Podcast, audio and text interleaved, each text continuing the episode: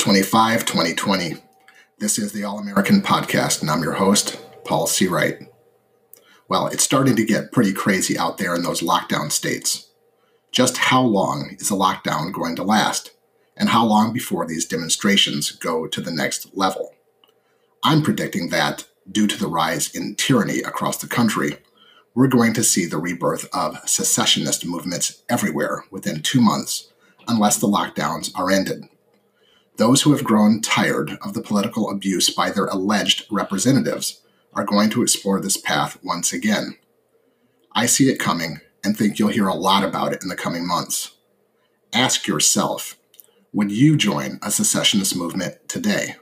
If it's peaceful, if it's violent, how would you react if you saw a rising secessionist movement in your state or in your county? What would you do? Would you support it? Would you take up arms if it became violent? Ever since the country was founded, and particularly since the mid 1800s, there has been talk of states seceding from the Union and talks of subdivisions of states, meaning counties or cities, or groups of them, talking about seceding from their respective states. Most people think of the Civil War when thinking about secession and there is quite a bit of talk about a second civil war in our country right now due to the political, ideological, and cultural clash between left and right. That may, in fact, occur at some point in the future as the country begins to unravel. But the Civil War isn't the only model for this occurring.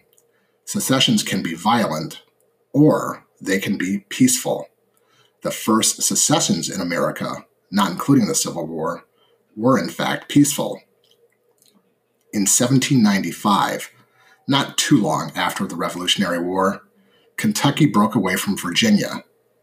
In 1820, Maine seceded from Massachusetts, and in 1863, West Virginian West Virginia broke away from Virginia.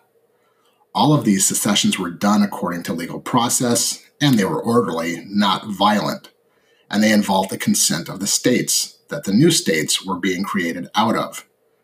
This is the way the process is supposed to work. I have to point out that secession of counties and towns may be provided for in state constitutions.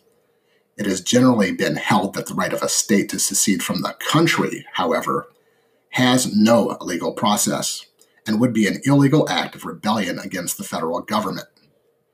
I, of course, recognize that many Texans may say otherwise, but I am stating this because it is the general view held by most constitutional law scholars, including the late great conservative Supreme Court Justice Antonin Scalia. Modern secessionist movements have sought to be peaceful, but they could easily turn violent in the months ahead. The conditions are ripe as people, mostly on the right of the political spectrum, are fed up with tyrannical orders and dictates from primarily, but not solely, leftist politicians if a secessionist movement gains steam, it will probably be a movement by those on the right. Those on the left have a couple minor secessionist movements, but they generally aren't too interested in secession compared to the political right. This is because the left does not believe in self determination beyond the right to smoke weed and call yourself whatever gender you feel like on a given day. If they get weed, free medical care, a massive welfare state, and abortion rights through birth, they're pretty much good. Nothing else really matters to them. The government can pretty much do whatever it wants as long as they get these goodies. In essence, the left wants legalized vice and to be free from the consequences of their actions, having all of society responsible for bearing those consequences. Real freedom, which requires self responsibility, is not of interest to them. The left doesn't care really at all about freedom that respects individual thought and opinion outside of their orthodoxy, and they surely don't respect the economic liberty, property rights, nor the self defense rights of the individual. They believe in an all powerful central government, like all socialist regimes, that tells people how to live and arbitrarily determines how you must think, speak, and manage your personal affairs, as well as, of course, how much money you can have and what you must spend it on. the balance of which will be redistributed to the masses, no matter their ability, talent, work ethic, or contributions.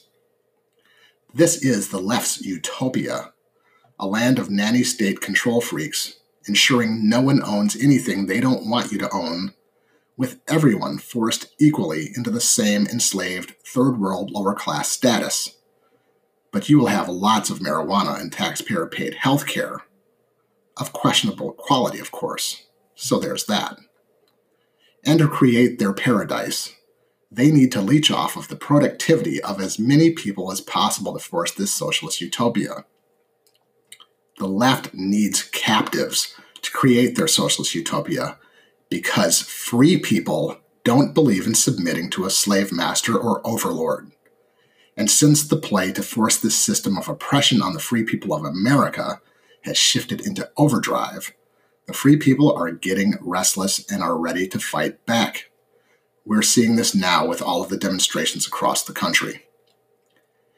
If the forces of tyranny do not relent in Michigan, Virginia, Maine, Massachusetts, California, Washington, New York, and many other places across the land, I suspect and predict that new life will be breathed into the secessionist movement, and it's going to be hard to prevent this from happening for three main reasons.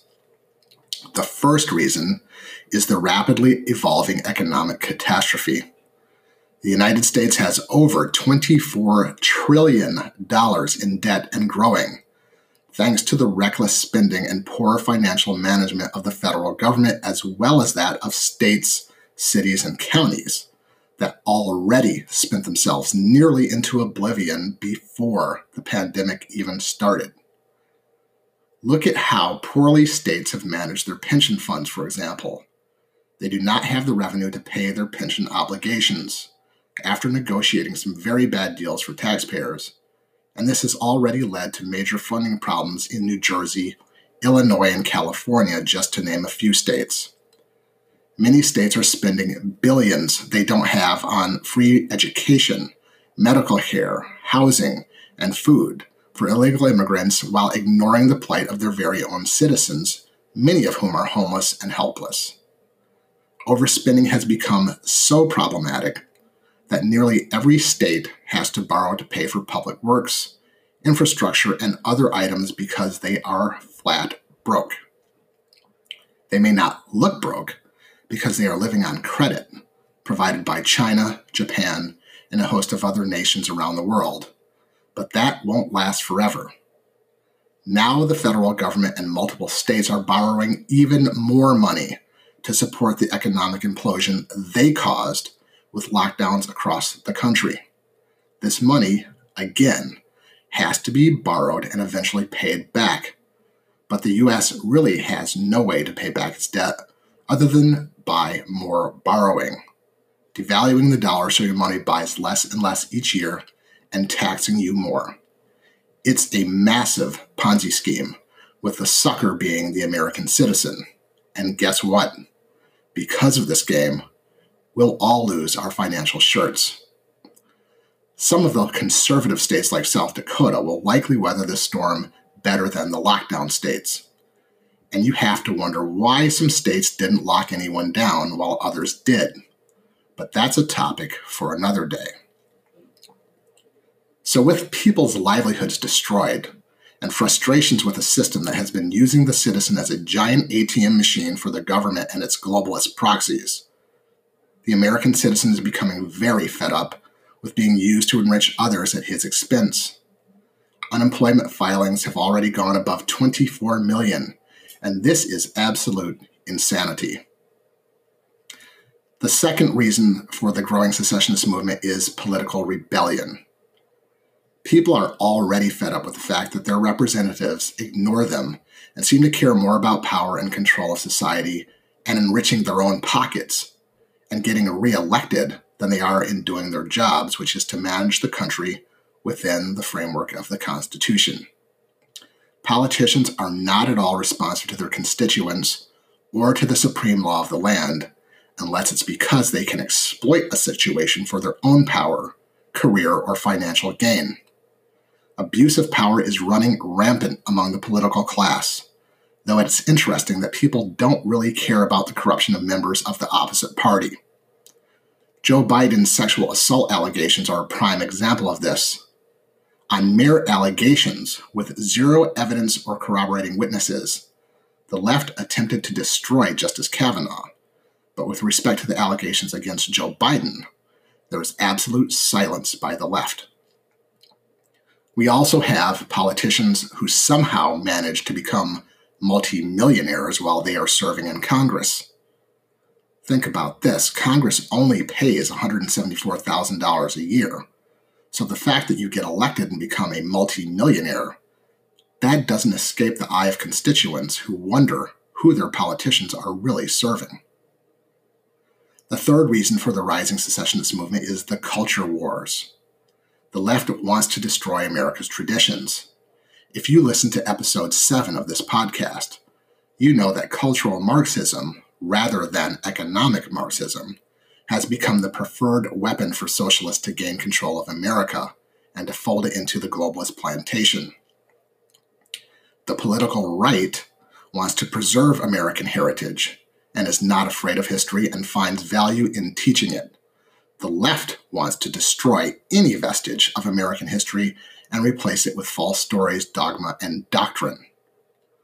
Like the Soviet Union and the Chinese communists of Mao Zedong's Cultural Revolution, the socialist coup d'etat plotters want to erase our history, especially the aspects of it that relate to individual liberty. Doing this means that they can re educate the population and replace history with false doctrine that serves their interests. This would include demonizing the founding fathers by only focusing on their faults as slave owners or misogynists and even contriving false stories to support their positions. Demonizing entrepreneurs, property owners, and business owners as greedy and inconsiderate of their fellow human beings.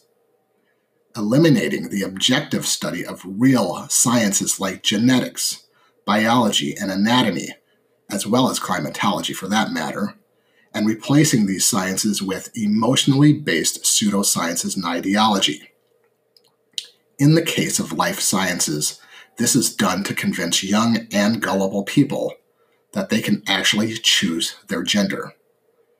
And why? Well, it's done to marginalize males. In the process of resolving this fabricated problem of gender and masculinity, they will force men, the builders and protectors of civilization, and their innate masculinity into a suppressed and docile state.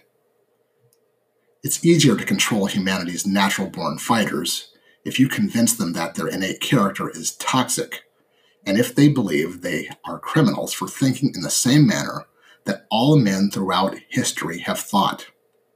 Eliminating masculinity means socialists get their way far more easily. If you pacify men and destroy their innate traits from birth, you'll get them to lay down and stay down unless someone awakens the spirit within them, they will submit to arbitrary power and let themselves be led around like dogs by those seeking to remake the world in their socialist image. It's a pretty simple design. So there are several secessionist movements that have been percolating for years, looking for them to gain some new momentum. Seceding from the state to create a new state is one thing, and as I mentioned earlier, it is contemplated in some state constitutions. Seceding from the Union altogether, however, is another matter, and that wouldn't be permitted without conflict. Any movement that would try to secede from the U.S. would likely face the U.S. military. Going back to Texas now, they have long claimed the right to leave the Union as a condition of joining it. But interestingly, a survey discovered in 2012 that while 31% of Texans said they believed they had the right to secede, 75% of Texans opposed doing so. Today, those numbers are probably different, but it's hard to say since we'd have to account for changing demographics. If Biden somehow wins the election, the political right will probably be bringing up secession in earnest once again, as progressive policies are rammed down the throats of Americans. California, interestingly, has had at least three modern secessionist movements one by conservatives and libertarians in Northern California, where 23 different counties voted to create a new state. In the north of California, from about where Napa Valley is, north of Napa Valley to the Oregon border, that group of counties voted to create a new state of Jefferson. They see their values as not being respected by the left leaning California Assembly, and they also see their land, water, and other physical resources being abused by politicians. Now, interestingly, there are two so called progressive secessionist movements in California, but they, of course, don't seek to separate from the conservative parts of the state. They seek for the whole state to break away from the US. Now remember, they need those productive conservative parts of the state in order to survive. Liberals require captives for their socialist policies to work. My personal take is that if progressives in California are willing to take with them only the liberal parts of California and not conservative, we ought to let them do it. They may be not likely to understand or appreciate the truth that their country, their new country, would be a narrow and highly populated strip of land along the coast that runs from San Francisco to Los Angeles, and that's about it. They would also find themselves on the road to third world status in a heartbeat. In Virginia, you have the vast majority of counties, nearly all of them, opposed to the governor's anti Second Amendment edicts, and nearly all of Virginia's counties have voted to become Second Amendment sanctuaries, refusing to cooperate with or enforce new anti gun laws that the governor and the new left leaning state government passed. I have to note that Virginia's politics have become dominated by liberals in recent years because they fled Washington, D.C., stressed out from the weight of their own liberal policies, and moved in droves across the Potomac River seeking a better quality of life, which they promptly destroyed. In typical liberal fashion, they ruined the quality of life for the entire state. Now, those in more conservative parts of the state wish they could break free from Northern Virginia, the small geographic area that is dominated by those DC liberals. It's interesting, though, that the government of West Virginia, a state that has a healthy respect for gun rights, actually invited counties in Virginia to secede from Virginia and become part of West Virginia. As I mentioned earlier, though, liberals would never allow this because they need captives. They need serfs for their socialist policies to work. So there are multiple movements that exist, and the drumbeats to secession will get louder with time as economic strife, political tyranny, and those cultural clashes expand in the coming months. I'm not sure if any group would be successful, it's hard to say but I feel we are approaching civil unrest, and these movements will be gaining strength. And with that, I'll leave you with your quote of the day, and it comes from Calvin Coolidge. No method of procedure has ever been devised by which liberty could be divorced from local self government. No plan of centralization has ever been adopted which did not result in bureaucracy, tyranny, inflexibility, reaction, and decline. Thank you, and good night.